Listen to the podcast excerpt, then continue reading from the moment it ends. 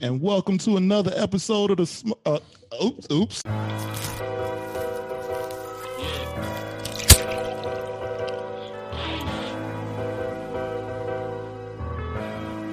What's up, Mr. Williams? Hey, look, I ain't forget that butt whipping y'all gave us last time in Spades, man. So I ain't, trust me, I, I've been plotting on that thing. And Mr. Bonds, how you doing over there? Good man. Good. Right. I see the chief.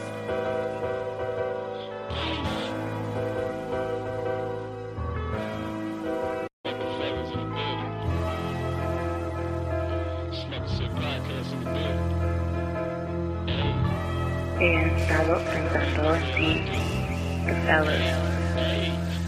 She said she got a mess with me and make them jealous. I'm puffing on the guard, politicking with the fellas. We go full throttle, our motto never let a mayonnaise. Just want our ketchup, but they never let us. She want my chicken wing, I ain't talking lemon pepper. She dancing in the rain, what that mean? I gotta wet her broke ass ass nigga, get your life together. When you politicking with the fellas, I call her bad bitch, say she wanna politic. All she really wanna say the other show. Welcome to another episode of the fellas. I'm your boy B Bond, and the fellas are here. We are back, ready to rock, ready to roll. We got some guests with us today. We got a nice little topic for y'all. Happy Juneteenth. This is when y'all are going to be watching this episode. Hope y'all are out there enjoying the weather, getting your barbecue on, out there in the sun, doing whatever it is you guys want to do on Juneteenth. But we got something for y'all to, to, to partake in today. Um, and, and without further ado, I'm gonna go ahead and kick it off. Y'all have watched, you know, Black Excellence. Y'all have watched Black Excellence Part Two. Y'all have watched our episode on fatherhood. You have watched uh, statistical analysis part one and two. Today we are bringing y'all elder statesmen. You know, we the younger fellas, and these are the young fellas. You know what I'm saying? Younger and young. I ain't gonna call them old, but we are gonna say they elder statesmen from the fatherhood episode you know, you heard me talk about this this this young man uh where he taught me everything I needed to know about being a black dad, about being a father in general, you know. So without further ado, I want to introduce my pop, my dad, my father, pastor, soon to be Dr. Bond. Let me give him a hand. Pastor Bond, go ahead introduce yourself to the people. Yes, sir. Yes, sir. How y'all doing, people? Um, I'm Kenneth Bond, uh, Brandon's dad, and uh, he talked about black excellence. And what came to mind as he was talking was the willingness to accept our mistakes, right? So, because we made a lot of them, and so over the years, uh, we've been doing this for a long time. Had him when we were 18, 19 years old. So we've we've been kicking it for a long time as father and sons.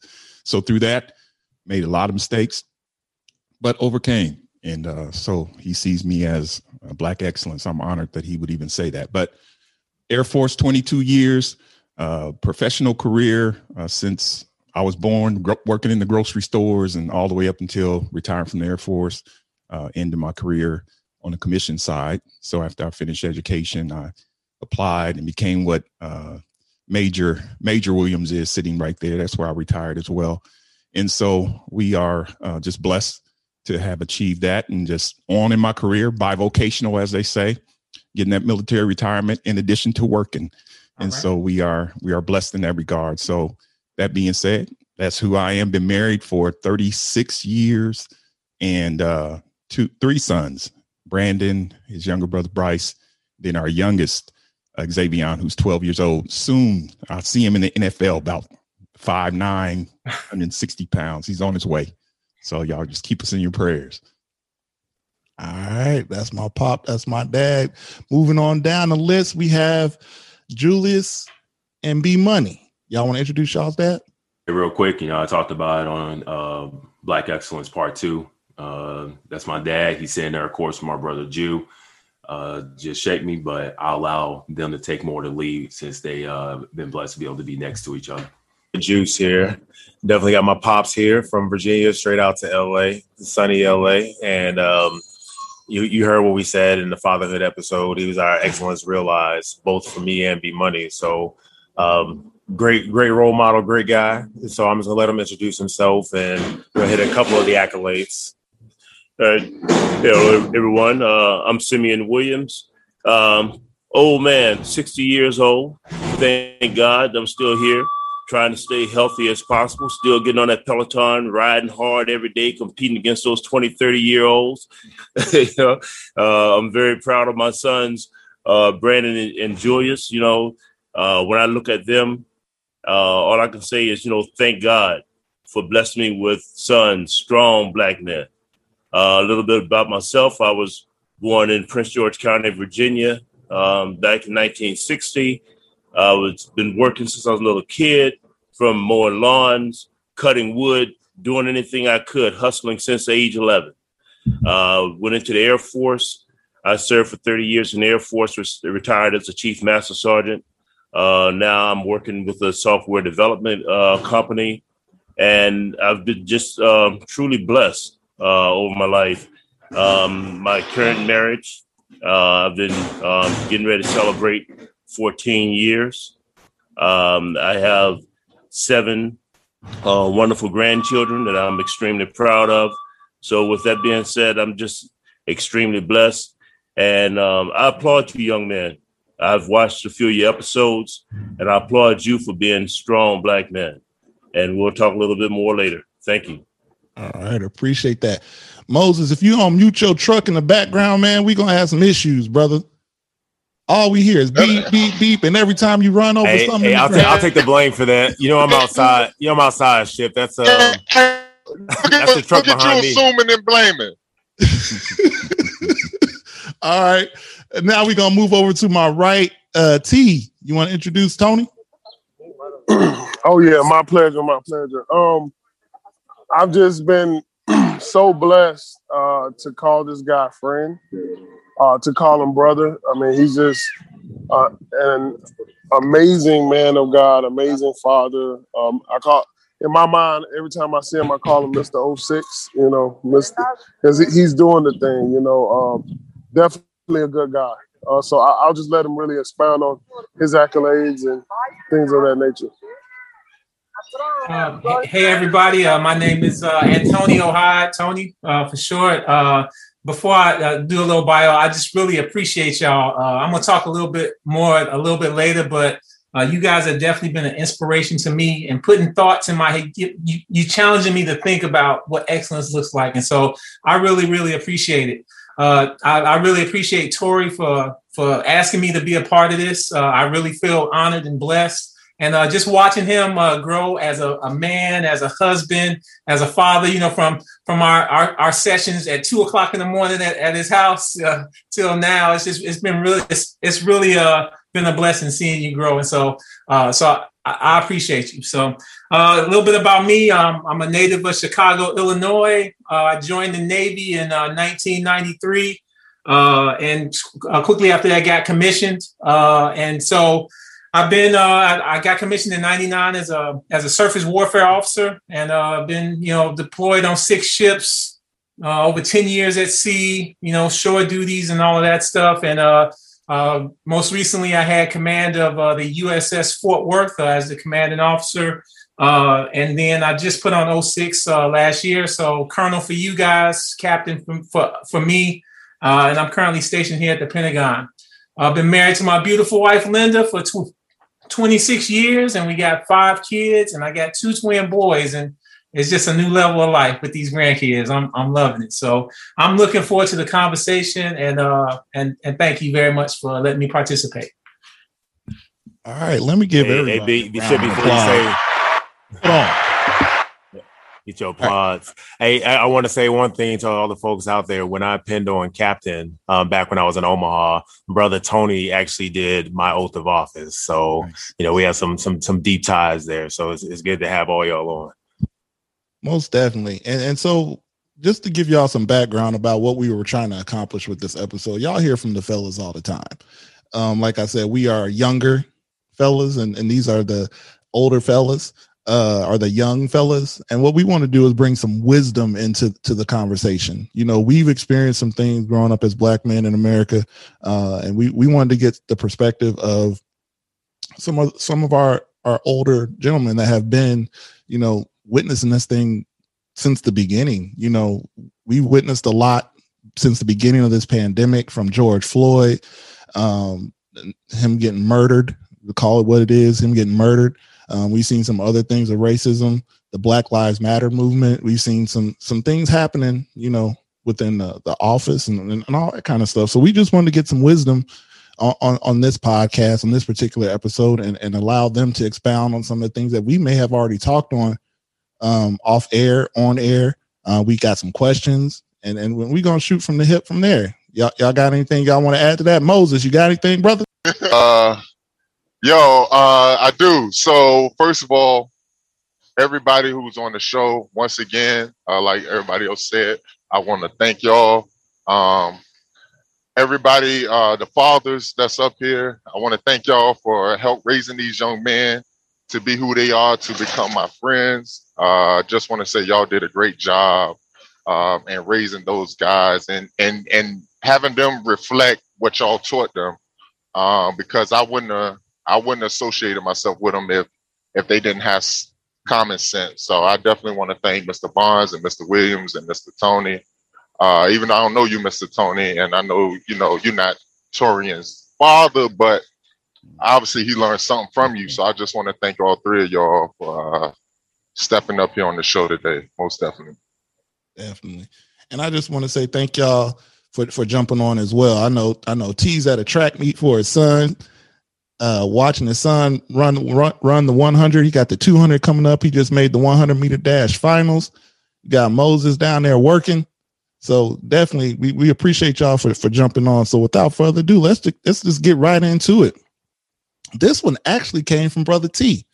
Um, how does being black change how you view success? And how did you stay consistent and overcome the stereotypes? T, you want to expound on, on, on where that question came from? I just felt like everyone's culture, your race, you know, it it really it kind of dictates how you look at things.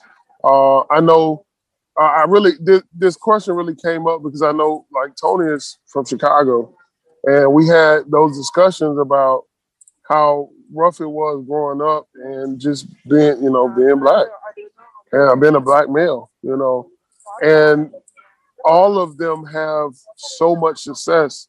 I mean, it's just we beat everyone on this uh, podcast has overwhelmingly beat the statistics. So that was just, it. Just resonated with me to ask them, you know, how did they view success and how did they stay consistent? You know, in their time because our time is a lot easier. You know, no matter how you look at it, it's a lot easier because we have more opportunities afforded to us. Who wants to go first? I'll, I'll go first since since Tori talked. Right. Um, I've been I, look. I've been thinking about this stuff.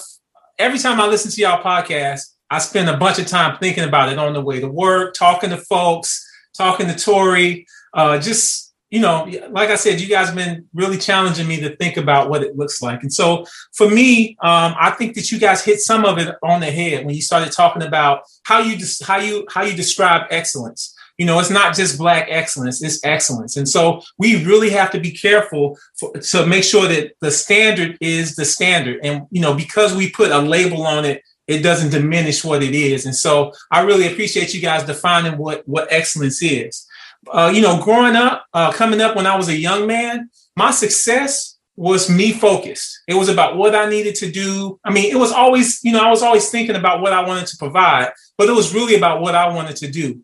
But as I get older and I look at it, my success is not about me at all. It's about the legacy that I leave. It's about the the the the, the, the trees that's to grow from the seeds that I plant that I'll never get to see.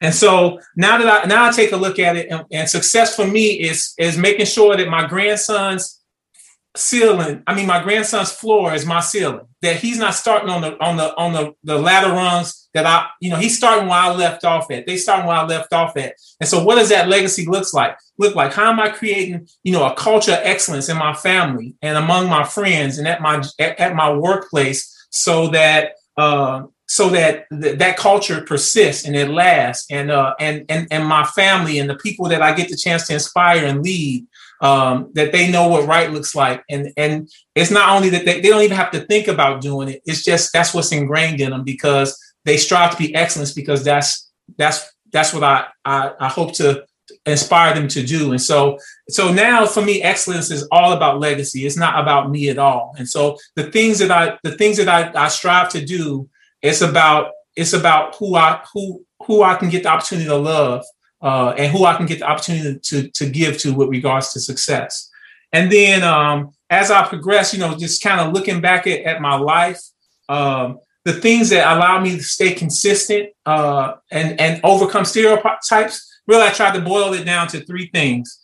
And it was it's passion. So, you know, whatever I'm doing, uh, even if it's the mo- most mundane task, I want to do it. I want to, I want to do it. Um, I want to have passion. I want to have passion uh, for that thing. So I want to have passion in everything I do.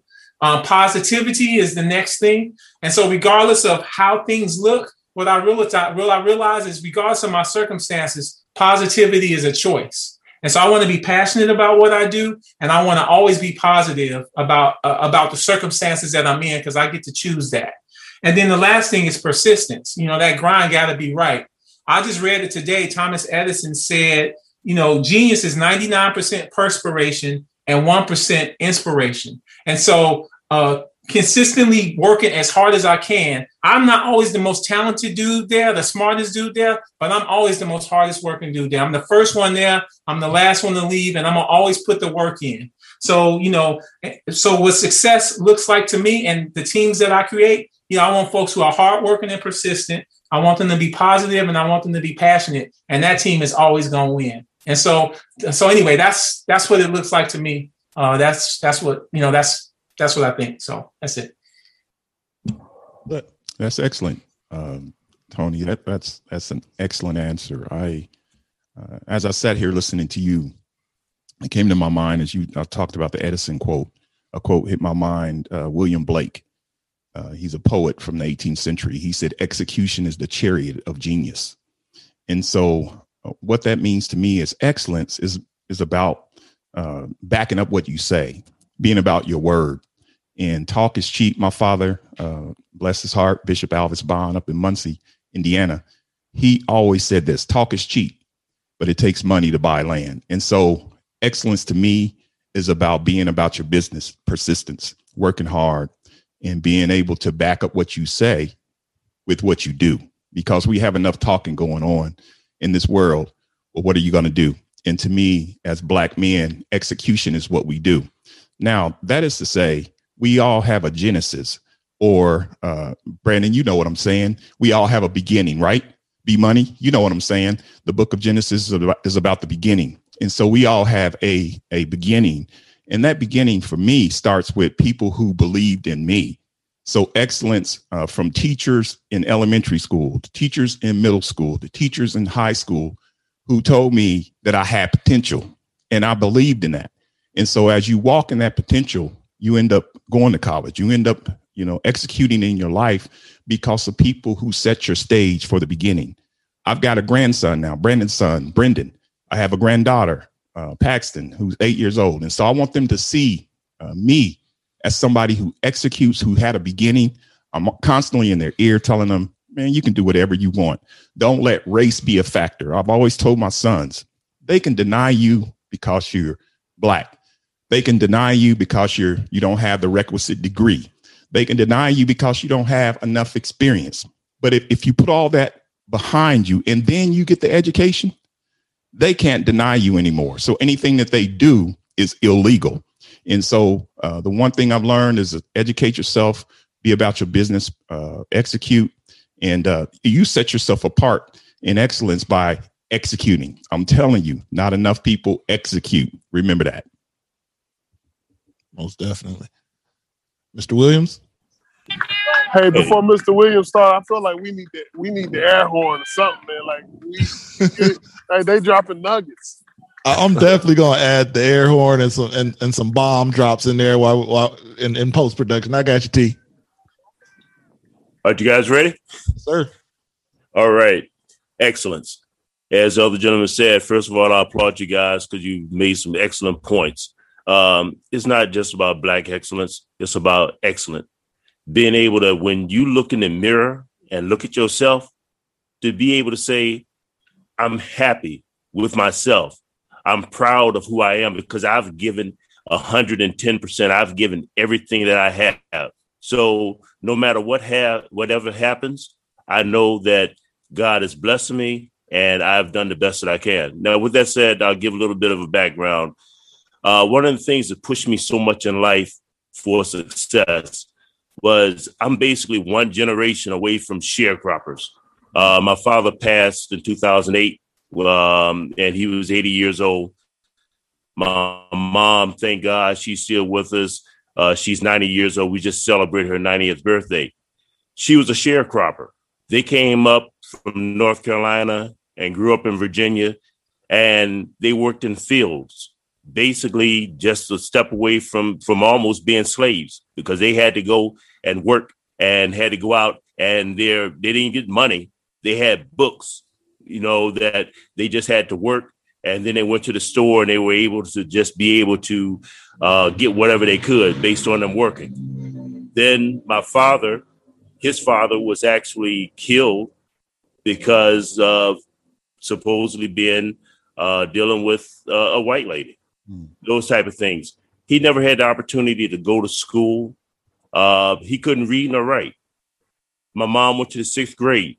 They got married when they were 19 and 16. They had hard times. But the thing that they always taught me was to trust God and live a godly life, work hard. And the thing my father always said, get a good education. Yes, sir. So those are the type of things that drove me. With the house that I grew up in was a little four room house, not four bedrooms, but four rooms. You walked into the front room, you had the kitchen, two bedrooms, no running water. So those are things that I was embarrassed of when I was coming up, and I always said, I want to do better. So those are the things that kind of drove me in life as I progressed, as I said, I started mowing lawns, cutting wood when I was 11 years old, worked a couple jobs when I was in high school, uh, went on to college for a couple years, and then I joined the Air Force because I didn't have the money to stay in college. One of the big things for me with success is we have a, a tattoo for me and my son just called the Williams Dynasty. And that drives us because it comes from that's why I gave you all that history earlier about my father and my mother and the fact they did not get an opportunity to get that education because I say that every generation is supposed to do better than the next. And I instill that in my sons and in my grandchildren. Whenever I talk to my seven grandchildren right now, and thank God we've been truly blessed to have a nice home, not really have to want for anything. So when they come into my home and they look at like, wow, I'm like, you know what? This is nothing because it's all about I'm expecting your fathers to do better than me, and I'm expecting you guys to do better than them. So that's a part of that legacy that you just talked about, leaving that legacy to make everyone around us to make them better. So that's what it's all about as far as excellence. It's not just about black excellence, but just excellent and being the best that you can be most definitely. I think piggybacking on, on on what all three gentlemen said, I think that's why us five, you know what I'm saying, have have have gravitated towards one another and, and we continue to push one another the way that we do, um, with with whether it be within our workplace or within our families and, and things of that nature. Working out, Julius and, and Maurice got me back working out, and I never said I was I was done with it. T, I'm trying to tell you, after running track, I was done. You know, it was it was staying. Um, but we continue to push each other. I think that's a part of being excellent too. You know, having a group of people around you that continue to push you to be better and better every day.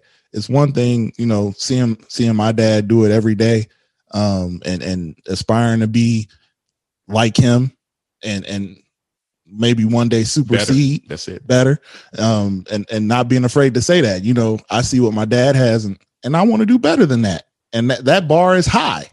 I know how high that bar is. So keep continuing to push and and move push the envelope forward. That's that's what it's all about.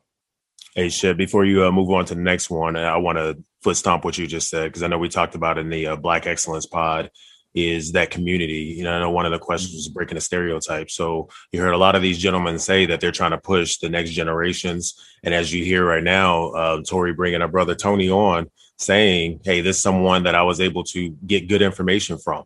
So it can come from anywhere. So I don't want to say there's no excuse for people out there, but you got to latch on, be humble to whoever it is. Tori, I mean, we've been cool because he's been one of the most humble brothers I know. Hey, he wants the feedback. So I mean, I challenge everybody out there, and the same thing for me. You can learn from anybody. You can learn from the bum on the street. He has some wisdom that he can impart on you, even if it's only like five percent good. So just continue to break those stereotypes and latch on to the people you can, and the people that have that wisdom to pass on. Make sure you continue to pass it on to all people of color, all people, all God's children. It doesn't matter if they're black, white, yellow, or brown, but definitely bring up our own community as much as you can. Yeah, that you know, uh, I'm glad you, you said that. You know, and the, the Bible often talks about you know, iron sharpens iron, um, and so these, you know, you, you brothers have have definitely sharpened me. You know, Tony has sharpened me. Um, not growing, I, and I was one of those kids that didn't grow up with a with a father. We have a good relationship, but he never lived with me. So that legacy piece was never instilled in me. But I will say that where I got the legacy piece from was from the Lord. The Lord talks about a good man leaves inheritance to his his children, you know, to his kids' kids.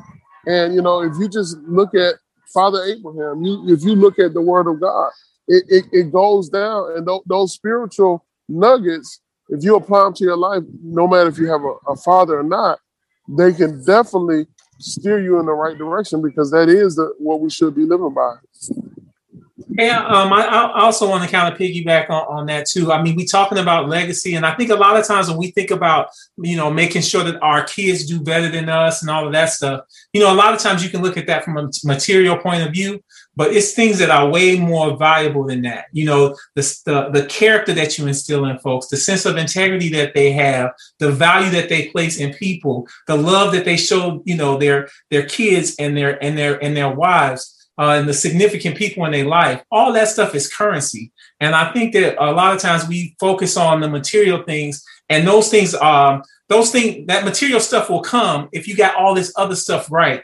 And so, you know, I, I think that this group has it, but a lot of times people uh, uh, people focus on what they can put their hands on, and that's not the most important stuff. That's not the most valuable stuff. And so, we got to make sure that we highlight those uh, those key characters traits, those the, the, key things that actually make you know make you a man, make you excellent, uh, because it's not the stuff you pay for. So that's that's all I got. And I know I see B Money over there uh, shaking his head. I see him. I, I know, I, and we done brought up the Bible two, three, four, five times. I, so I know, I know he got something. Hey, honestly, you know, um, everything's been said to be honest. Uh, and I don't want to say everything, but a lot's been said. You know, um, T reference iron sharpens irons. That's a motto in my uh in my family.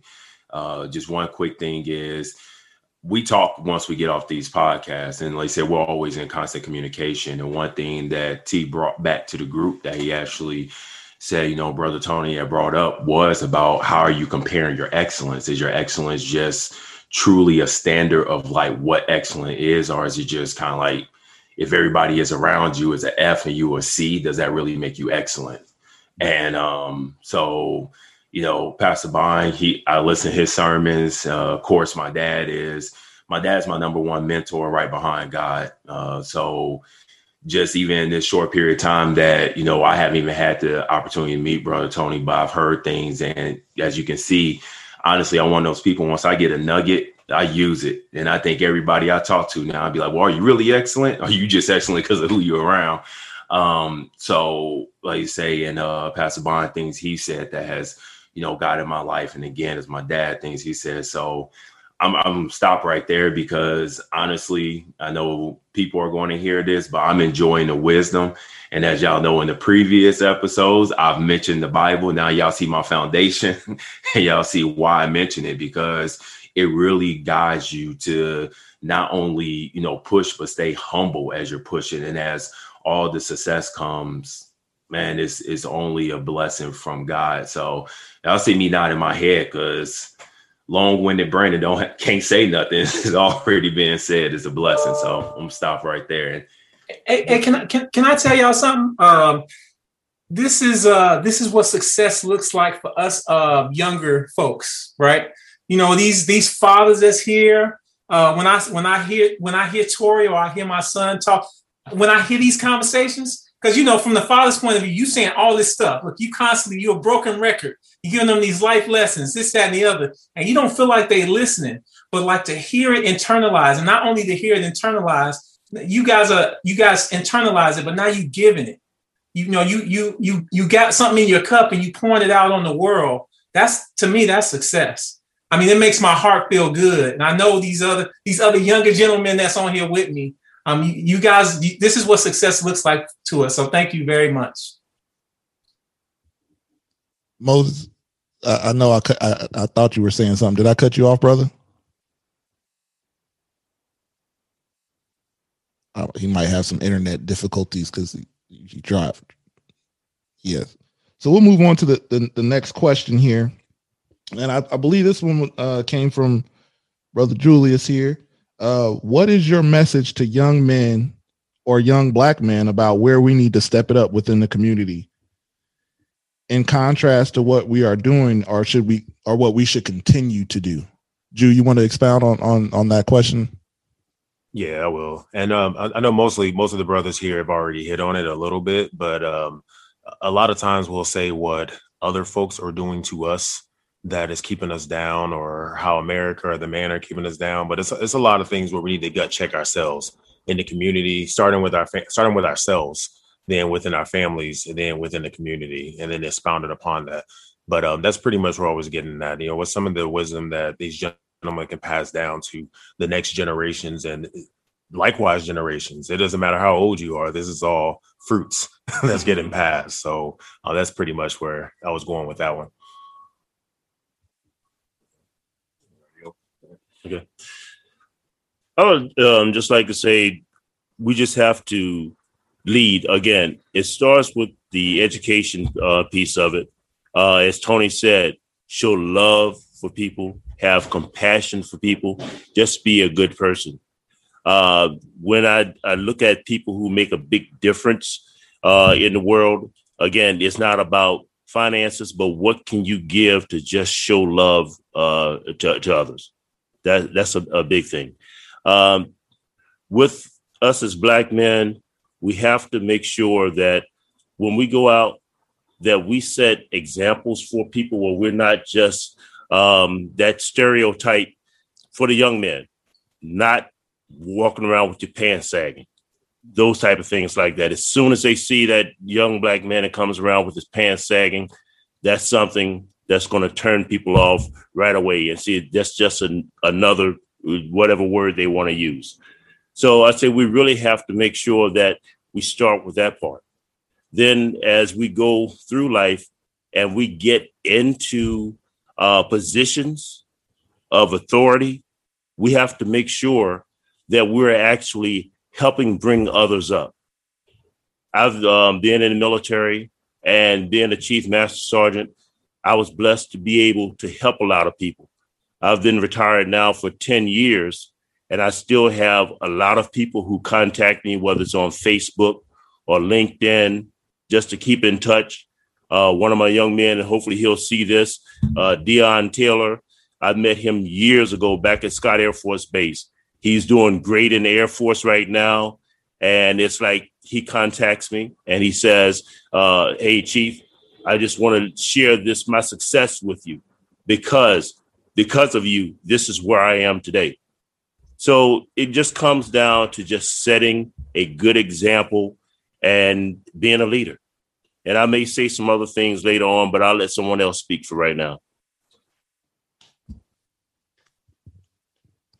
uh, it's funny that you mentioned Dion. You know, we, me, Julius, B Money, um, we all were at McKendree and we met Dion. How how long ago was that? 2006. Yeah, when we, were, when we were online. Yeah, we met that good brother. yeah, and and so we, world. we we've been able to keep in touch with him since since for forever. You know, and I know um, he's been out in Hawaii and and Korea for a little bit. And it's good to hear that he's doing great things. So that's awesome. Anybody else want to expound on that that question?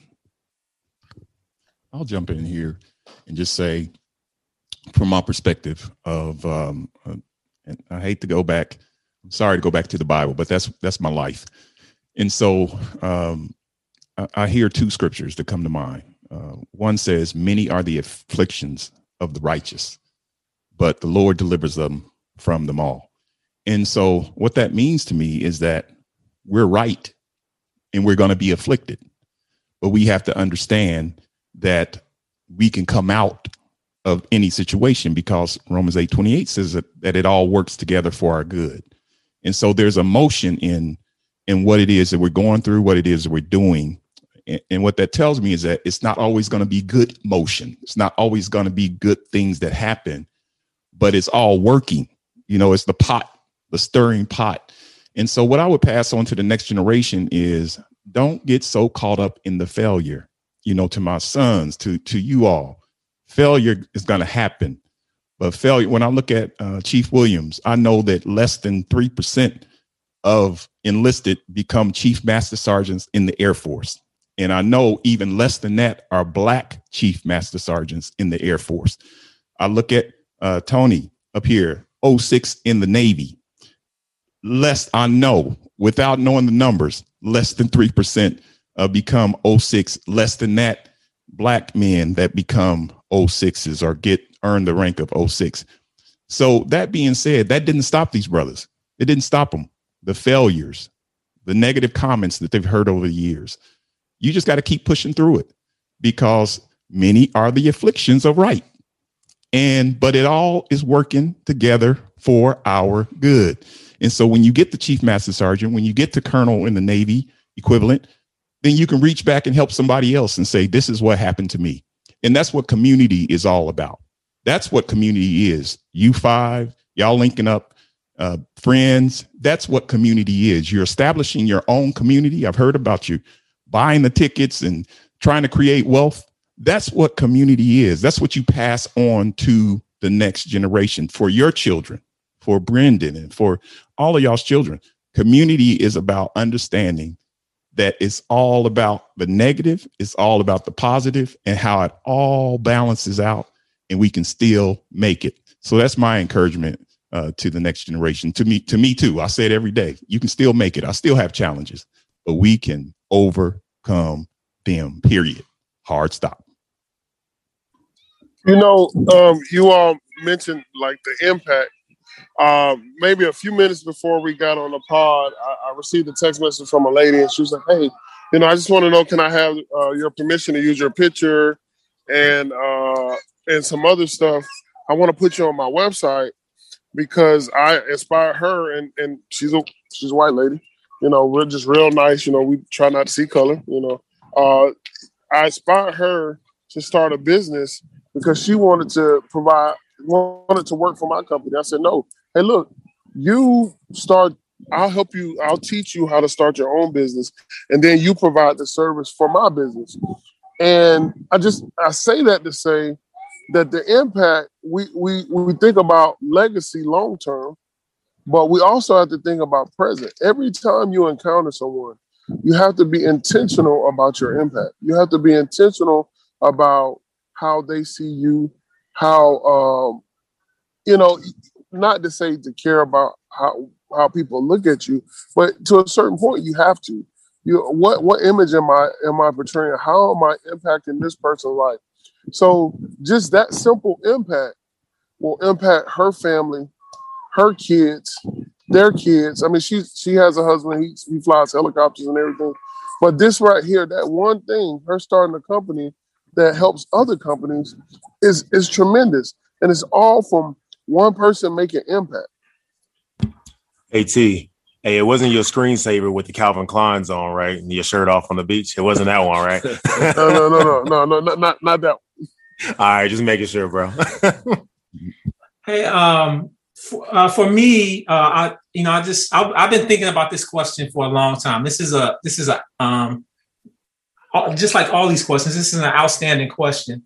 And so, um, so what I, want to preface what I'm to say with this is this is not uh, stuff that you got to fix. This is stuff we got to fix. Any challenges that you guys have, um, those are some of that is our fault because because because we we are the example that that you guys follow, right? And so it's stuff that we also have to fix.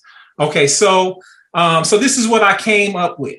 Uh, so uh, the degree uh, that you let your struggle define your blackness is the level at which your blackness will be limited right and so uh, what i mean by that is a lot of times you know i'm from the hood in chicago and so a lot of times if i don't if if i don't or somebody doesn't identify with the struggle of what it is to be black then somehow they less black than me and so, but but then but then that limits our blackness. So that means that in order to be black, I got to talk a certain way. I got to wear certain things. I got to listen to certain things. I can't be uh, I can't be who I am. But what I but but what the real matter is, regardless of what I do as a black man, that's the that's defining what blackness is.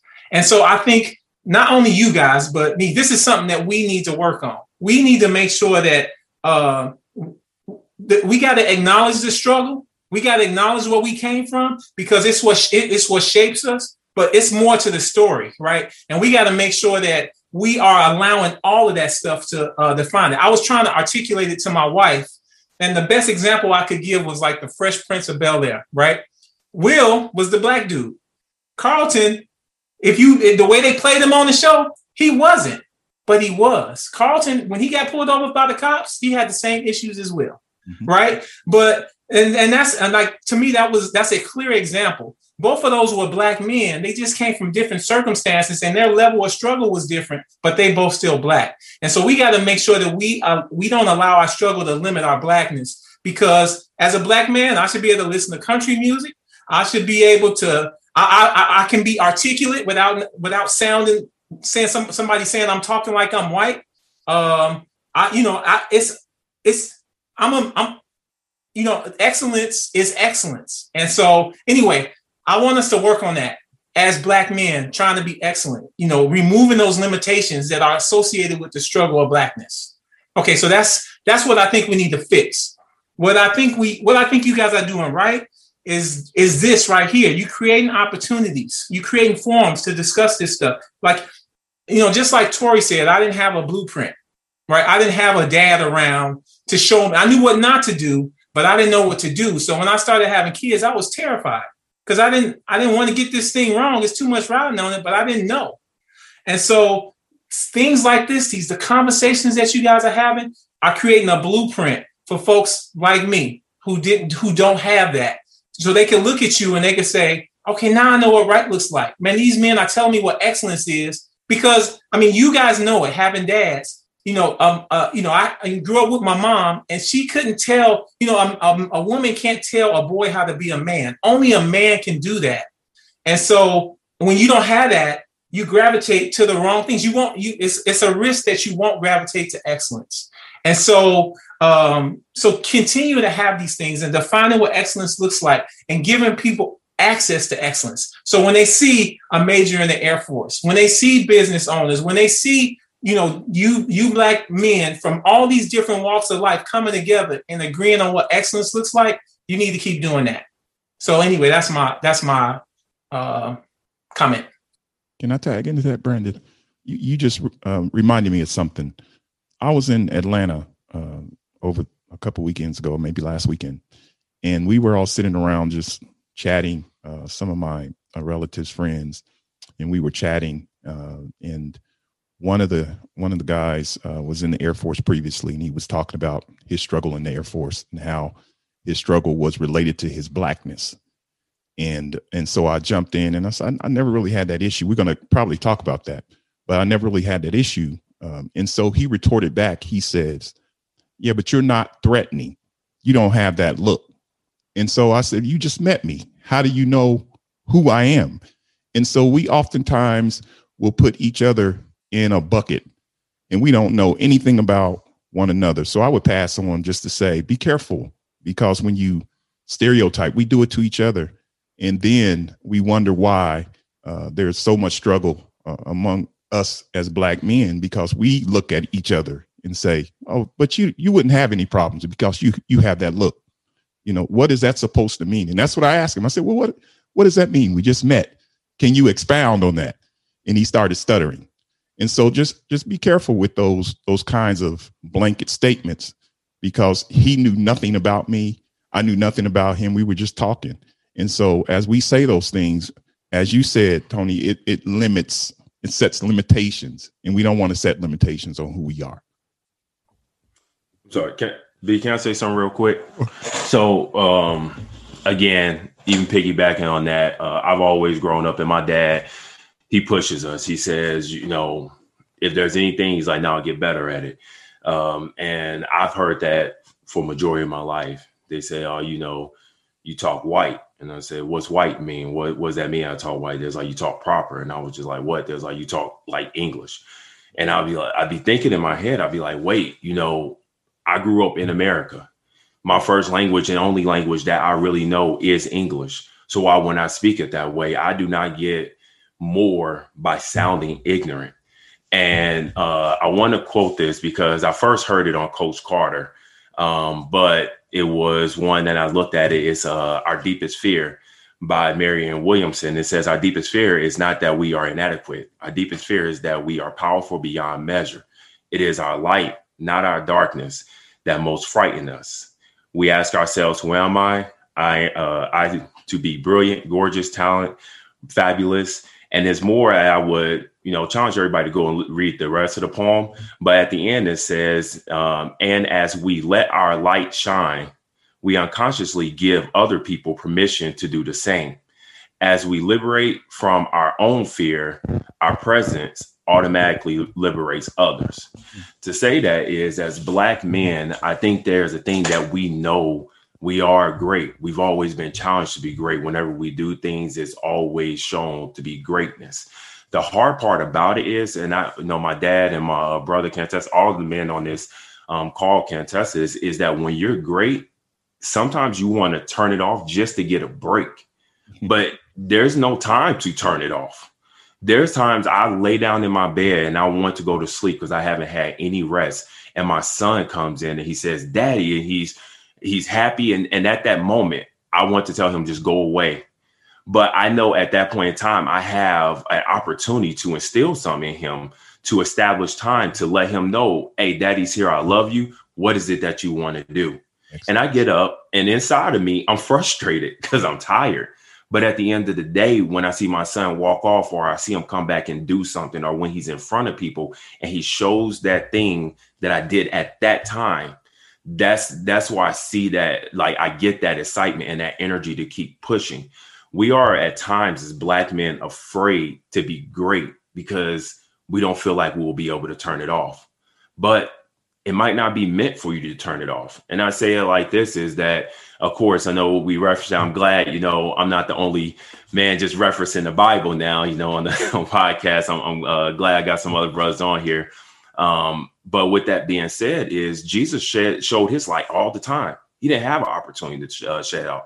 And the light that I like to let shine through me is the light of God, the light of Christ. So with that being said, you might not have that. You probably won't get the opportunity. But if we as a community, we as black men, all are showing this positive light, liberating each other to keep showing these type of lights that we all can move forward, it gives other black men an opportunity to take a break and to keep fighting, keep moving. And that's the part that I, you know, want for everybody. Just be like, don't be afraid of that light. Let it show because it's when everybody is showing it, then we're the whole body.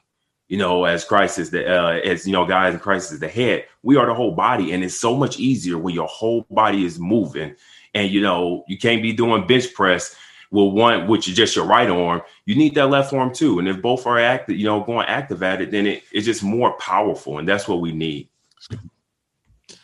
Just to piggyback off of what you said, B, um, I think that not necessarily turning it off, but other people are threatened by other people's greatness.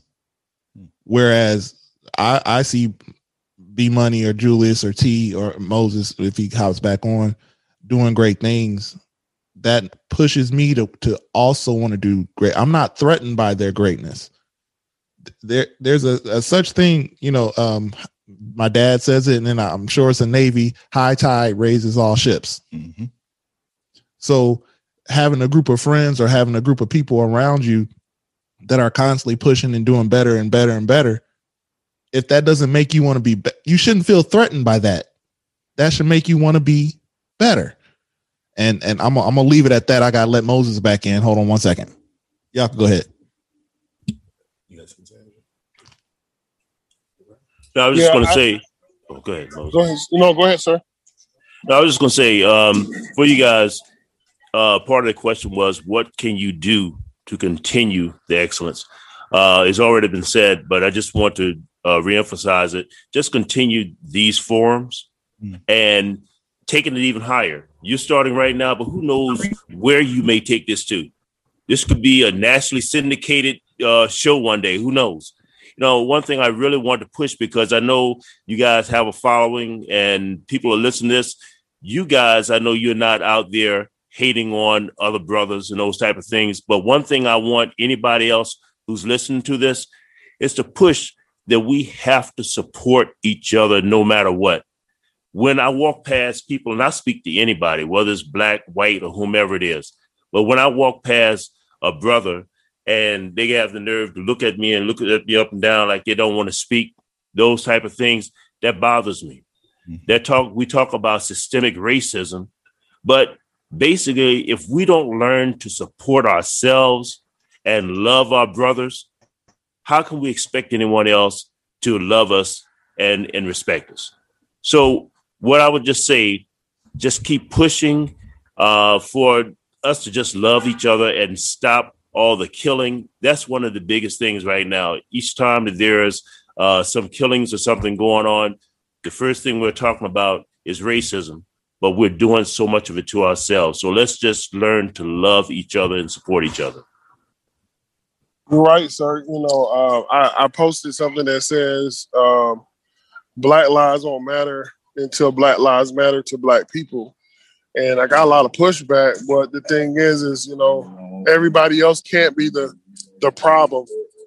Everybody else can't be the issue. You know, we have to. It starts from within, and then you look at everything else. Uh, so uh, you know, I, I, I honest, I agree. And just to, to say what uh, to speak to what B Money and um, B Bomb were saying, the reason we work together is because we want each other great. Is because we want each other to be successful. You know, it's not about my success. It's not all about me. It's not all about um, just what I have going on. It's like, how can I help my brother be better? You know, uh, Julius, man, that that dude is a financial Nazi. He, he stays on me about you know the the, the, the peanuts, the, the stuff that really matter. You know, we we always look at the the little stuff uh, uh, and say, "Oh, that doesn't matter," you know. But he will cut a penny in half if he could, you know. But it makes sense, you know, and, and it works. And that's where the wealth and the legacy piece comes in. Is when you uh, hold each other accountable and you look at the small things because the small things turn into big things. Oh, real quick, if you don't mind, I just wanted to all say this, and also, yeah, we got to continue to help each other as we do some of these things. Uh, right now, I'm wearing one of the guys I go to the gym. His name is G at Colonial Heights, you know, uh, Virginia Gym, and this is his business, um, Africa Fit. And one of the things that, like, I bought a couple, you know, sweatshirts from him. He's like, "Oh, you know, I'll give you a discount." And I was like, "If I was to go anywhere else, I wouldn't expect a discount." And it wasn't like major discount, but I'm like, "No, I'm pay full price because we're trying to support." You know, as everybody just kind of quickly echoed, is that sometimes we want discounts from some of our people that we wouldn't expect if we walked into the Gucci's and these other stores. You're not looking for the discount. You just more so like, oh, I got this on. So why can't we be excited to support, you know, like our brothers and, you know, other businesses out here and black owned businesses that are doing things. Right. Hey, I just want to say something quick before my internet go out. Uh, I didn't catch everything, but I heard uh, Mr. Williams when he was talking about like the you know walking past a black brother and you know we don't speak and we don't show the love and i really think a big part of that especially coming from uh, a less fortunate um, background i think it's the mental health. Um, and if we don't if we don't purposely watch how we inject stuff into our mind, we will be subjected to the negative content, no, uh, connotations, and we'll be subjected to seeing our own kind and think it's a competition instead of it's my brother and let me let me let me help my brother, let me pick up my brother, or you know, let me do something for them.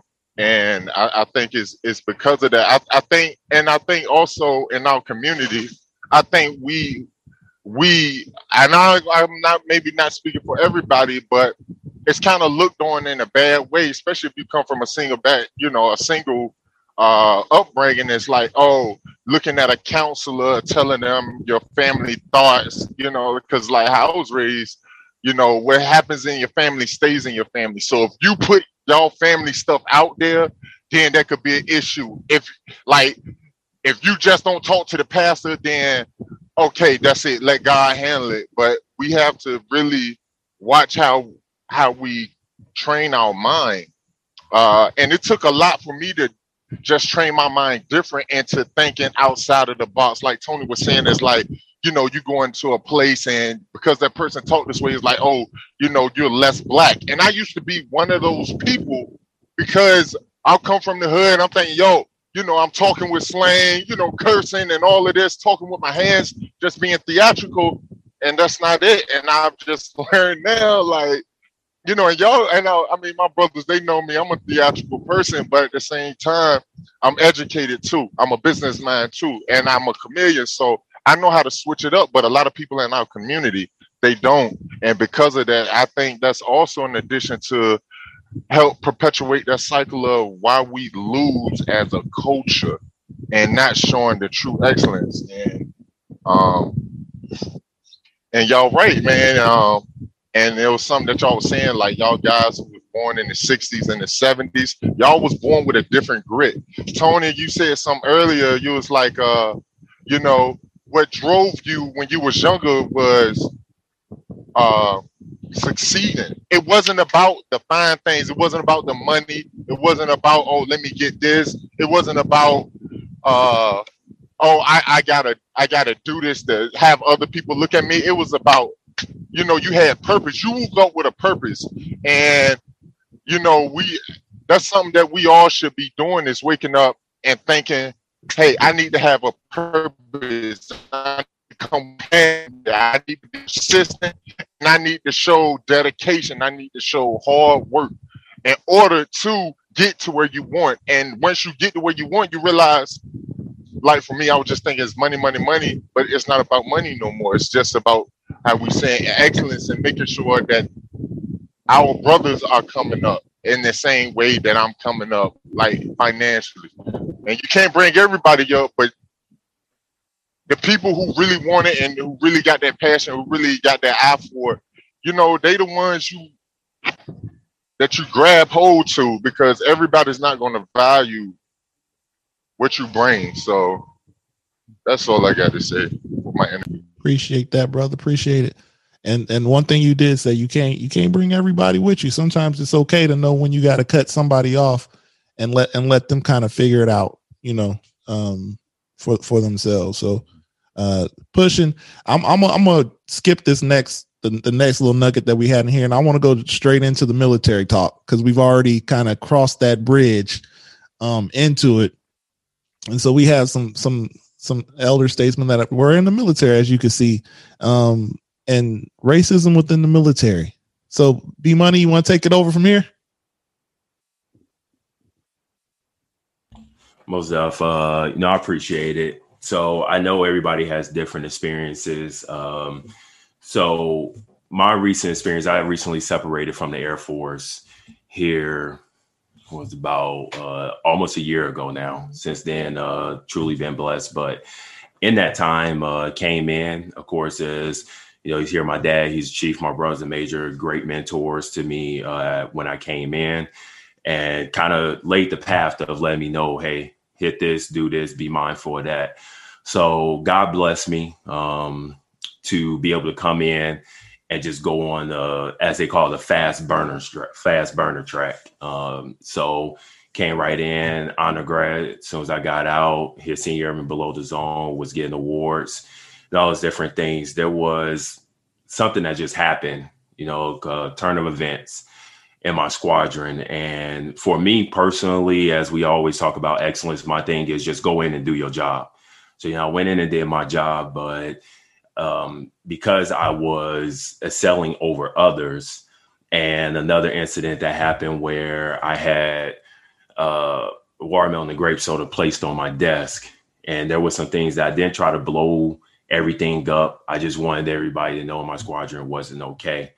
Uh, my commander turned and it just went down a path that was for like a year and a half that was probably honestly the worst year and a half of my life uh, and if it wasn't for uh, people who put their arms around me and uh, times i felt like i really wanted to give up and you know i had my pops stand in my corner um, just fighting for me until uh, till God said it was time for me to get out the military. Um, but I, I experienced that in the military and was rough because at that point in time, you know, we talk about war, and that's really what you do when you in the job. Everything you do is to defend our country, and in defending our country, you think the man next to you is regardless of race, where everybody say, I don't see color.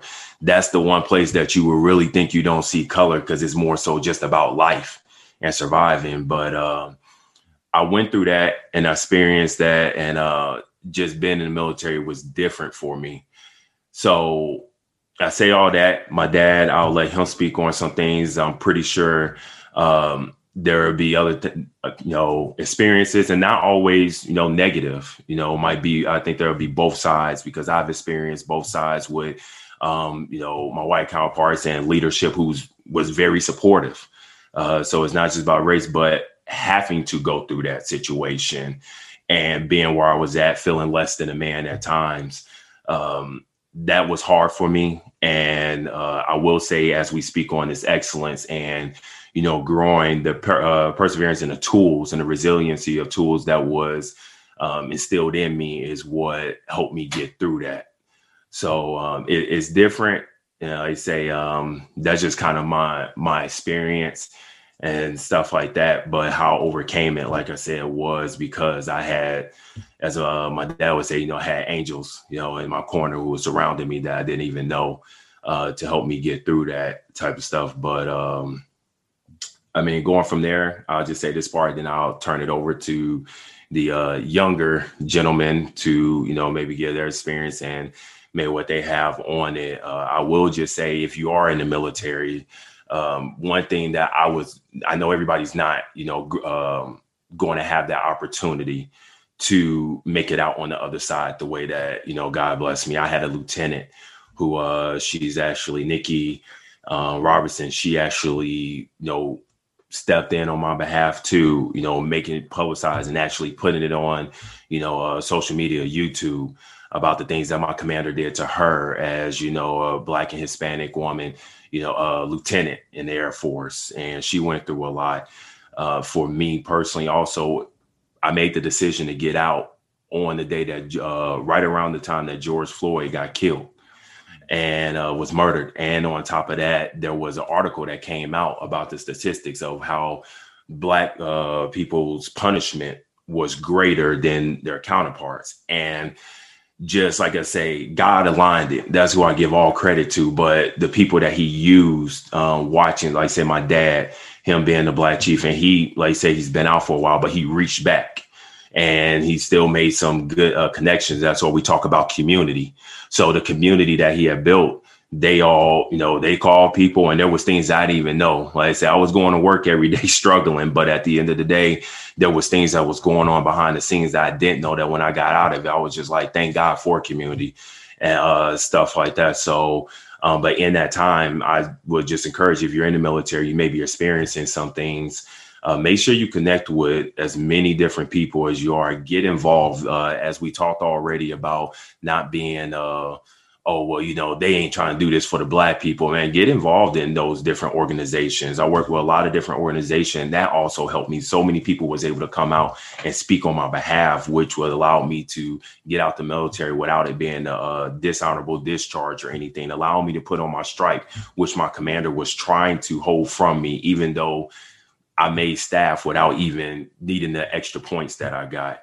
So um, i'm gonna stop right there um, I thank you, B, for allowing me to experience, uh, you know, share that unfortunate experience, but also just to say that uh, the tools to get past it is make sure you are networking and knowing who, you know, those people who's truly in your corner. As my dad spoke about earlier, Deion uh, Deion Taylor, he, I reached out to him, and God knows the blessing that he was to me. So, again, I'll stop right there and let the other um, gentleman speak. Hey, yeah, before before you say anything, before anybody really get going, um, we kind of touched on a little bit. I know Mr. Bond said execute. So you executing helped you to get to the point where you are right now, and God, you know, giving all glory to God for you to be able to overcome your circumstances. But also, uh, Moses mentioned the the mental health piece. So being able to get on a forum like this and speak to where, you know, a couple hundred people or more are going to see this and talk about your struggles and what you dealt with, but how you overcome, that's something that's important in our community, as Moses hit on as well, um, to get out there and for people to continue when you hear someone giving out a rally cry to wrap your arms around them and do what you can to help them get past that that moment. I'm sorry, and I do I do want to say is I did one thing that I will say, and the reason I said the black excellence, and I said it at the end of uh, our fatherhood with my dad, uh, man, um, there was times that it was 12 o'clock in the morning. And he, at that time, I was Central Standard Time and he was Eastern Standard Time. So my 12 was his one. And things I had to write because I was getting paperwork for no reason. And my dad was up. We're to fight this. And he wasn't just telling me, and there was things he would tell me. He'd be like, hey, Brandon, you got to get better at writing. Um, you got to write this a little bit better. But it wasn't that he was just telling me that he was actually proofreading it and getting on the phone with me 12, 1, 2 o'clock in the morning and just like, hey, I'm gonna be there right there with you, son. And it's not just about telling black people or telling your brother that, like, hey man, well, you just gotta do better, you failing, but it's about getting in that fight with him. And like I say, that's why I look up to him. I say he's my number one mentor because every single thing I've done in my life, military, outside of military. He he gonna hold me accountable, as uh, T said earlier. That's what he says. Our motto: iron sharpens iron. But on top of that, he's also gonna be like, because I'm gonna be in the fight with you, as well as I know I can probably you know speak to him. We've had uh, limited interaction, but I can probably already tell just from T speaking on brother Tony, and I know um, Pastor Bond. Pastor Bond, I, I, went out there to celebrate my brother V uh, 30th birthday, Pastor Bond was ready to put me up there to preach. And I was just like, oh man, you know. So it's like, it's not just about like just tells me, but it's like, hey, I'm gonna give you this opportunity. I'm gonna give you this platform. And I'm like, oh, no, nah, man, Pastor Bond, you know. But uh that that opportunity that these men have have given us opportunities to even try to go to be great, to own our uh, the craft that God and the light that God has put in us. So I'll stop there. I'm sorry, because I I get happy and start testifying and hear even more. So hold on. I just want to say. I just want to say real quick, man.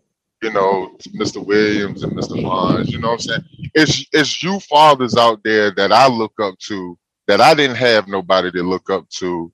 Um, that that inspires me to continue to want to be a great father. That inspires me to continue want to keep pouring nothing but great blessings into my children.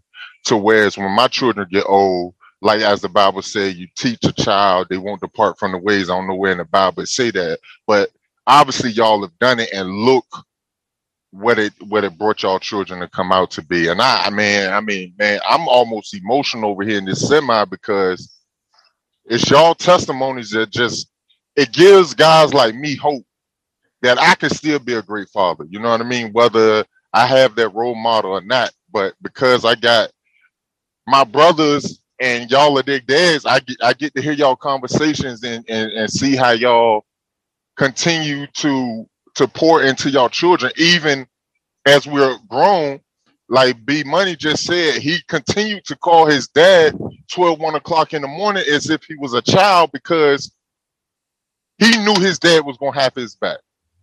And it's that kind of energy and it's that kind of love, man. I mean, like for me, it touches me on so many levels, man, that I like all I can do is just say thank y'all, man, because y'all do- you you never know who's listening and who's learning from just your testimony, because that's what this is, man. And uh I just I appreciate y'all, man, for real. So, with that, Hey, being Mo. said- go ahead, Mr. Williams. Hey, Mo, just stay strong, bro. I would just say, Mo, just stay strong. Hey, I applaud you. You out there working hard, and I can just hear the emotion in your voice. So just continue doing what you're doing, and you are a great father, and you're establishing that legacy, and your children are going to be great. So uh, leave it at that. Keep doing a great job. So, so with that being said, uh, looking at the, the story that B Money had to go through within the, the military, what would what would some advice be from from you all? Um, ev- not even just in the military, experiencing racism and things of that nature on the workplace. How how would how do you how do you make it through? Because we Can I, uh, experienced it. Can can I can I can I uh, comment on that one? Hey, first, uh, uh, Brandon, because I, I don't know if I, I don't know if I qualify to call you B Money yet, because you know I, remember in the podcast if, if I know hey, you like you- that. We all in it. I'm being all right, all right, I can call you B Money. Okay, good. All right. so uh, I really appreciate you sharing that story. And um, one of the things that's important is a lot of times when you're going through that stuff, you feel like you're the only person that's going through it. But I got stories like that too, where you look up and you working, you feel like you're working twice as hard just to be average, right? And uh, and I, I feel like that's not only our story; that's the story of of uh, any black man in the military that's trying to be excellent. I, I guarantee that you know uh, that Julius probably has the same story. Your dad probably has the same story. Anybody, any black man that's in the military that's trying to excel. And so, you know, for me, I want to I want to kind of share a story, and then I want to give you uh, my thoughts uh, on on how you know some some some uh, some some tips. And so, uh, you know, at my in my first command, I was working hard to get qualified. Um, but uh, the the the the CO that I had, he just I don't know. I mean, I don't I don't think he was just a very good man. He he wasn't very good at his job, having now done his job. And uh, and so you know, it was things that I was getting asked on qualification boards and things like that. When I would go and talk to my white counterpart about, hey, what was the answer to you know this the you know the the, the characteristics of this missile path and all of this stuff? They were like, well, hey, why why is he asking you that? That's not what he should be asking. Well, that's what he asked me, you know. And so it got so bad. I know I don't know what it is in the Air Force, but we have the Command uh, Managed Equal Opportunity Program, the CMEO program in the Navy. And when the leader of that program came to me and said, "Hey, you know, when are you going to put your grievance in on the captain?" And so, I mean, so it was it was that, you know. Um, and so, uh, I not only have I experienced what you experienced, but um, uh, but like I said, it, I think it's common. So here's what I would like to offer to you and to anybody who's going through this in the military or out of the military. It's two ways you could look at it. One of the ways you could look at it is like, why is this happening to me? Right? That's one way. But the other way you could look at it, and the way that I would challenge us all to look at it when you get in situations like this, is why not me? Right? Why shouldn't this? I'm, I'm uniquely positioned to for this to happen to me right? And so the, that's the way I want you to look at it. So you know, look at it from the point of view of um, the reason why I'm in this situation is this uh, no, the the fact that I'm in this situation is not a surprise to God. It might be a surprise to me, but it's not a surprise to God. So if it's not a surprise to God, then that means that it's something for Him. It's something that He's He's giving me. It's some weight that He's putting on the bar. He's trying to grow some muscles in me that I need, uh, not only for myself, but actually so I can love somebody else with it, right? A wise man once told me, apple trees don't eat apples. That's what he said. Meaning that the fruit that you bear in your life, it's not for you. It's always for somebody else. And just at the right time, that fruit is going to be ripe so you could give it to somebody else. And if you don't, it just falls to the ground and it spoils because apple trees can't eat apples. So all the stuff you're going through in your life, all these challenges that you're going through, God always gives you what you need for the next challenge. So uh, having a positive outlook on it, uh, you know, God knows that it's going to happen. He puts you in this situation. And he believes in you. He knows that you can handle it. You uniquely positioned. You have all of the things you need to be able to get through this situation. And you're not getting through the situation for you. You're getting through the situation for somebody else. So just at the right time, you can give them that right fruit, but you can love them with it. And that person can be, you know, your shipmate that uh, that that you serving with. It could be your kids. It could be your brother. It could be whoever it is. But when you go through those challenges, right? Plants need rain to grow, right? And so, regardless of, you know, a lot of times we look at the good times and we feel blessed, but rain is a blessing. And so, as you go through these situations, you got to look at it from the point of view, uh, from that point of view. Why not me? Thank you, God, for allowing me, putting me in this situation, and I have the opportunity to grow these muscles that I need to love somebody else. And so, so that's that's what I would offer to you, to anybody who's thinking about this, because I, you know, a lot of times I don't, I really don't think that God cares about the circumstances. What he cares about is what you're gonna do in the circumstances. Are you gonna take the opportunity to grow in your faith? Are you gonna take take the opportunity to trust him? Are you gonna take the opportunity to to make sure that that you confirm that he he knows what he's doing and he is still God? Or are you gonna move him out of his chair and sit down because you think you got a better plan than him? And so so that's my notion. My notion that one of the things that kind of helped me help my mental health is that God is still in control you know, regardless of what, you know, you can look through examples all through the Bible. It's cruel people that did bad things, things to God people, God's people. But regardless of that, he was still in control. Uh, and, and when I look back at my life, those all those bad things that happened to me, whether it was in the military or outside the military, man, I wouldn't have it any other way. All those things shaped me. They allowed me, they gave me the fruit I needed so that we could have this conversation you know, so I could talk, so I could talk to my son who's graduating from Howard next year, and he's going to be a surface warfare officer. I can shape him, I can give him the, the stuff he needs so that he can be successful and he can identify those challenges and how to and have the the resiliency and the toughness to get through them. And so, anyway, um, so that's what I would offer to you, to the group, to whoever's listening as tips. I mean, you should be asking yourself, why not me? Don't be a, you know, you can be a victim or you can be a champion, and that's what God made us to be. So you should always be looking for the opportunity. What I realize is a universal truth from God is that on the other side of uncomfortableness is always growth. So if I want to grow, I got to be in an uncomfortable situation. And when I'm and I and so when I'm in uncomfortable un- uncomfortable situation, the reason the reason why I grow is because I can't depend on myself. I can only depend on God. Uncomfortable situations is where God lives. And so if I want to always be growing, I got to be looking around for where the uncomfortable situation is and I got to go to it. And that's why it's super important that, that your dad instilled the things in you that he did. Because um, in those uncomfortable situations, it's easy to lose your form. You know, when you lift in weights and they light, you know, you want to focus on your form because when the weight get heavy, if you don't have the right form, you can hurt yourself. And all that stuff your dad gave you, all that fruit he gave to you to be able to handle all these situations with integrity, uh, with with honesty, uh, you know, um, uh, with, with the right character. Um, all of that stuff gave you the form that you needed to have in order to be able to go through the situation that you were going through. And so, anyway, you uniquely equipped. And so, you should be looking forward to those uncomfortable situations.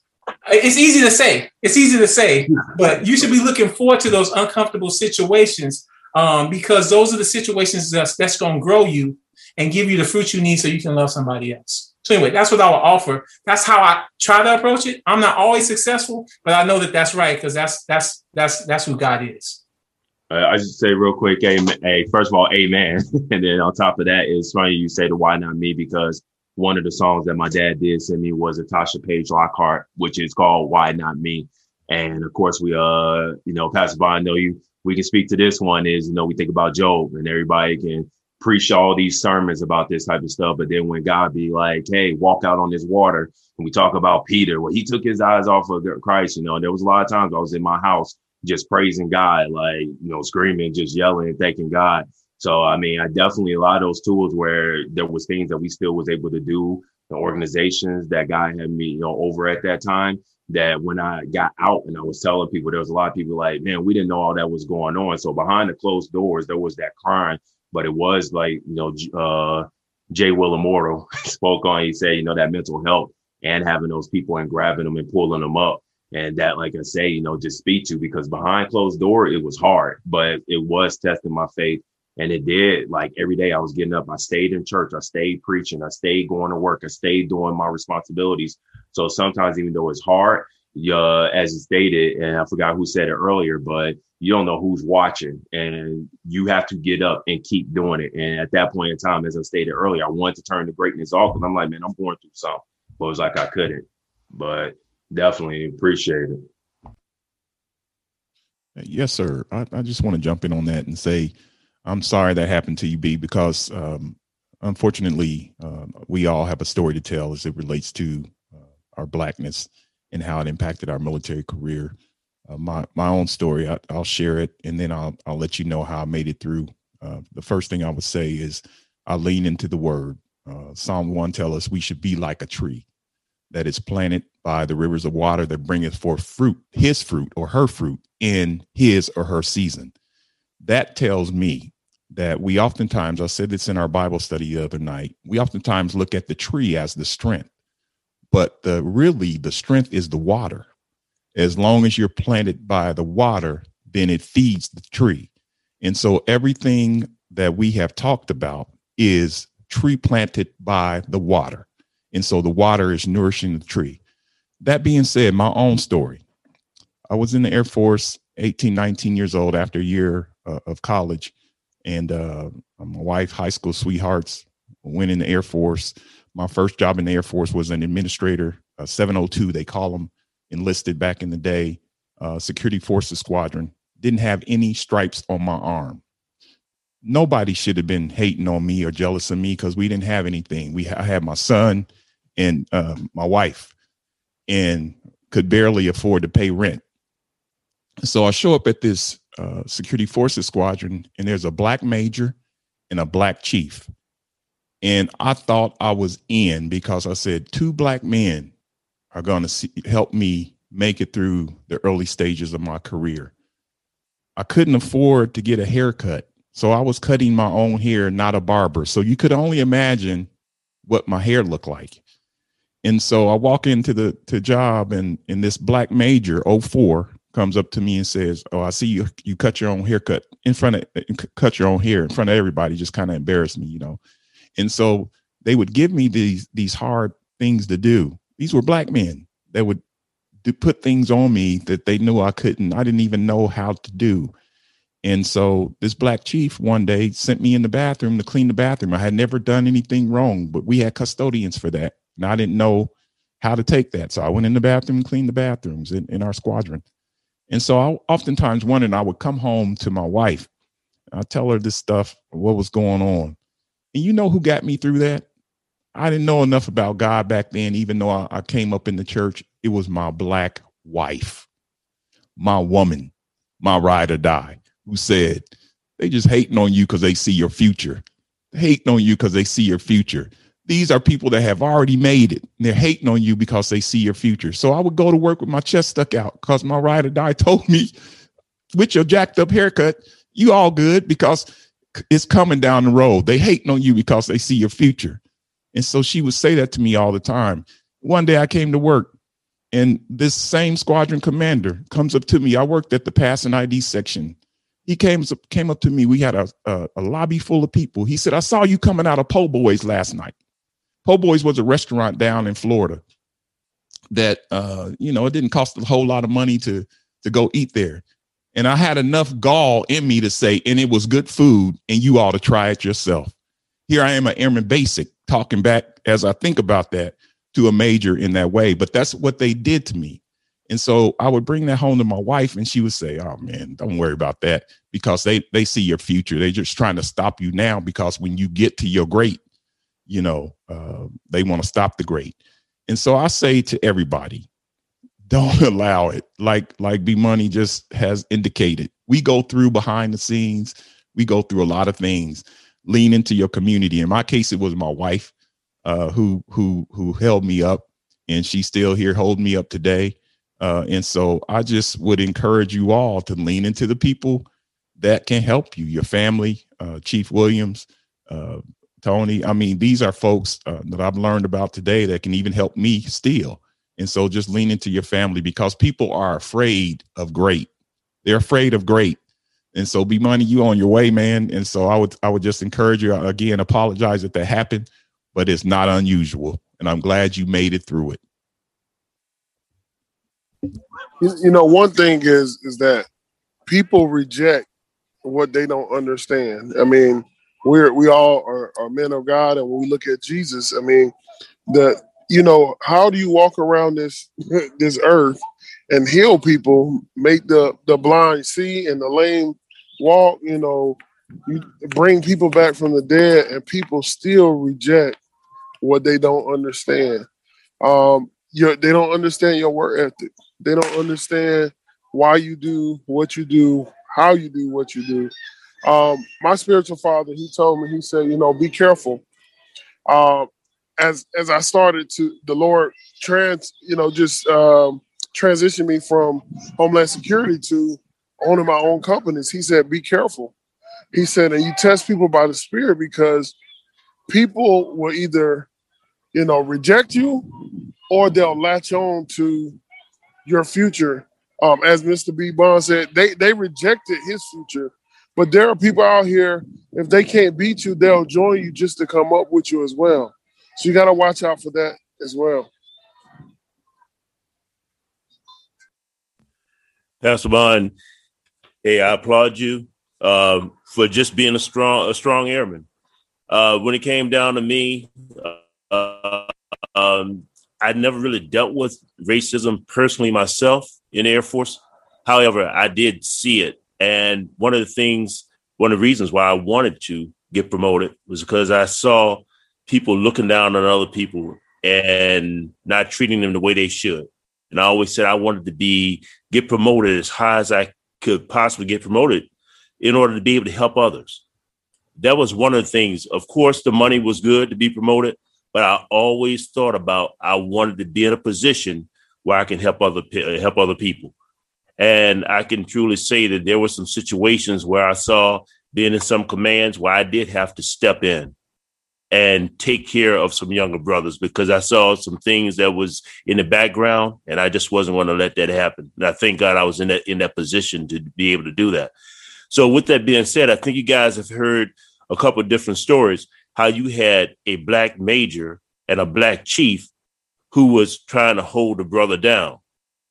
But then on Brandon's side, um, even though I'd been retired for almost 10 years, I was able to reach back out. God allowed me to be able to reach back out to some other brothers who were retired and they reached out to some other brothers who they knew who were still active duty and they were able to engage to be able to help Brandon out.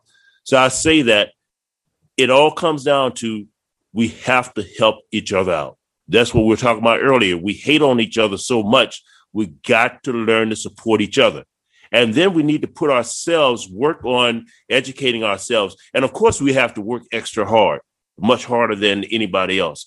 But when we get to those positions, that allows us to be able to help. All of us are always going to have somebody who's going to be our supervisor, who's going to be over us and stuff like that.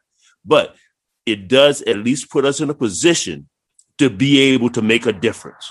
And when you're put in those positions, then you have to accept that responsibility and make sure you're taking care of others. And when it came down to Brandon, and as he said, you know, we were up at one o'clock in the morning sometimes writing because it hurt me so much because I'd be like, I did so much to try to help other people. It wasn't just black people. I have white people, uh, white airmen who still keep in contact with me. I'm going down to San Antonio next uh, next month for retirement for a young lady who made chief, and she's not black. But she she said one of the things that made a difference in her life was when this chief called her me called her into uh, into my office and set her down and walked through all of her EPR performance reports and all those type of things to try to help her get promoted. Those type of things. So when you can help people, help everybody. But if you're in a position, make sure that your black uh, your black brothers and sisters are not struggling out there. Hey, um, and and, and I said this last thing is this that when Brandon was um, was sitting there, and I'm thinking like, what can I do? I've tried to help people so much, and here it is, my own son. I feel helpless. I don't even know what to do. But of course, number one was God. We trusted in God. And as I told him, I said, always be excellent because that helped a lot. Because when I was going out and I was fighting and I was contacting these people, I was able to say that this young man was someone who was an honor graduate out of basic training. He was the airman of the year in that squadron for two years, in that same squadron that he was getting dogged by this new commander. He was senior and below the zone. He did all these things. So that gave me that ammunition to be able to say that when they went to their superiors and all their contacts, they were able to say, how can someone who has had all these accomplishments all of a sudden become a scumbag within six months? And that made a huge difference. So, God, number one, but we have to do our part as well. And then when we get in those positions, we have to make sure that we reach back and bring our brothers and sisters up. Yeah, um, I'd like to to to piggyback on that as well. Um, one of the things I realize is being excellent means that you're gonna ascend, right? You're gonna get to levels where you're gonna look around and you're gonna be the only person in the room that looks like you. And uh, and I, I can say honestly for myself, there's been times where I looked around and, and I didn't see any, anybody like me, and I asked myself, "Man, do I belong here?" Because I wasn't. I, even though I worked hard to get there, um, I I wasn't always treated like I was I belonged there, and and and I had these insecurities in myself. I can only speak for myself. That was asking me that I, that caused me to ask those questions. And I just want to I just want to just let everybody here know that you wherever you are, you belong there. If you find yourself in the room with and you're the only person that looks like you, God put you in that room, right? You be, you belong there because you're there. And so a lot of times that's that's where you can you can try to hide your greatness. Uh, that's a, a lot of times you can try to so other people can try to diminish your greatness, but um, that's where your greatness should shine the brightest um, because you are uniquely positioned to be in that place because you have the opportunity to make relationships, to challenge stereotypes, and change people's perspective, and that's the reason why you're there. And So I just felt like I needed to say that because I think I'm I, I hope I'm not the only person who kind of struggles with that. Uh, if I am, that's great. But if not, wherever you are, you belong there, and and make sure you step into it, embrace it, uh, and and become the champion for yourself. You're not because it's like even in my uh, my job now as as civilian, sometimes I'm sitting in the room, I'm the only uh, African American in the room, but I strive to make sure that I carry myself and I'm always competent in my job that I'm never ever going to let them be able to say that look at him, you know, he can't do this because because he's black. You know, so and I thank God I've been blessed to be successful uh, in my career, both military and in the civilian. So uh, always just step into your greatness. When you're there, act like you've been there before. I heard this in, like uh, about in football. It's like you get in the end zone, you have to do the dance in the end zone because when you get in the end zone, hey, act like you like you've been there before and like you know that you deserve to be there and that's what it's all about hey hey but i'm a major in the u.s space force so um, it's like that all the time so every now and then i gotta dance I'm, I'm, dancing in that that being said man this has been a, a wisdom that's that's the word that comes to mind man wisdom um, we've been able to to partake and, and eat off of of uh, off of a tree. You know what I'm saying? Even though I hear my dad speak all the time, uh, I hear Mr. Williams.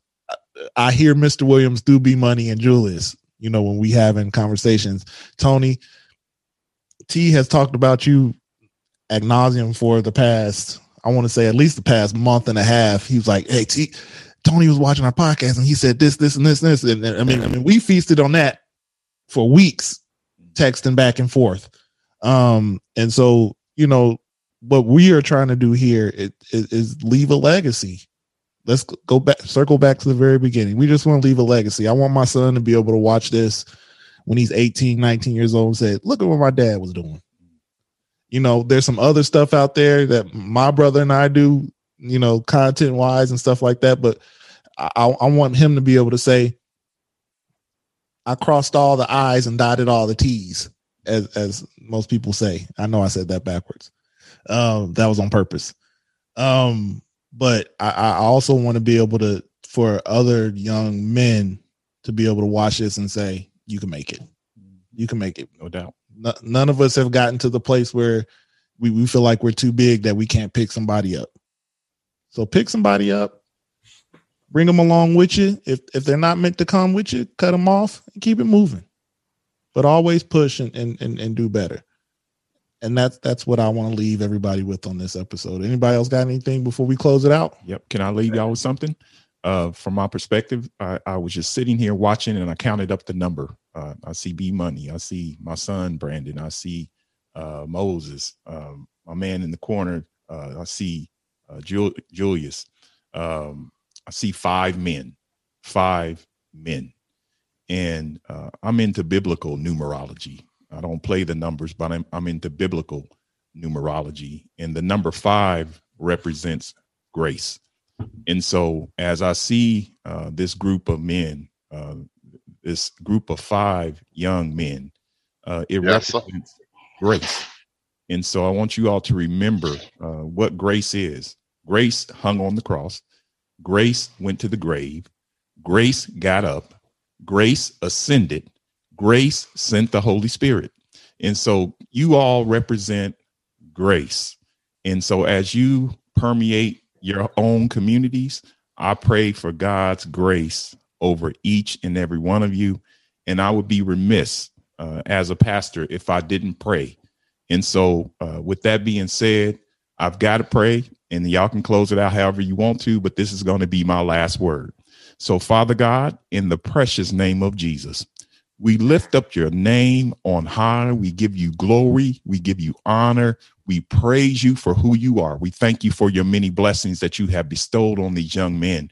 We thank you for the strength of these young men who have who have just set the example, set the bar high for all of us, not just them, but for all of us to see that there is hope in community. We thank you for their fervor. We thank you for their persistence. We thank you for their favor that you have bestowed upon them. Now continue to bless them.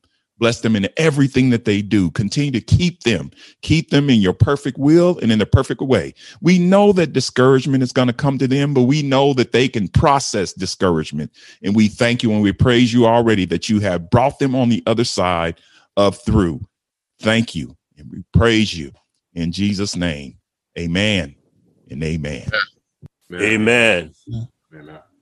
That being said, this has been another episode of the fellas. Thank y'all, man. That was good. That was that was food for the soul right there.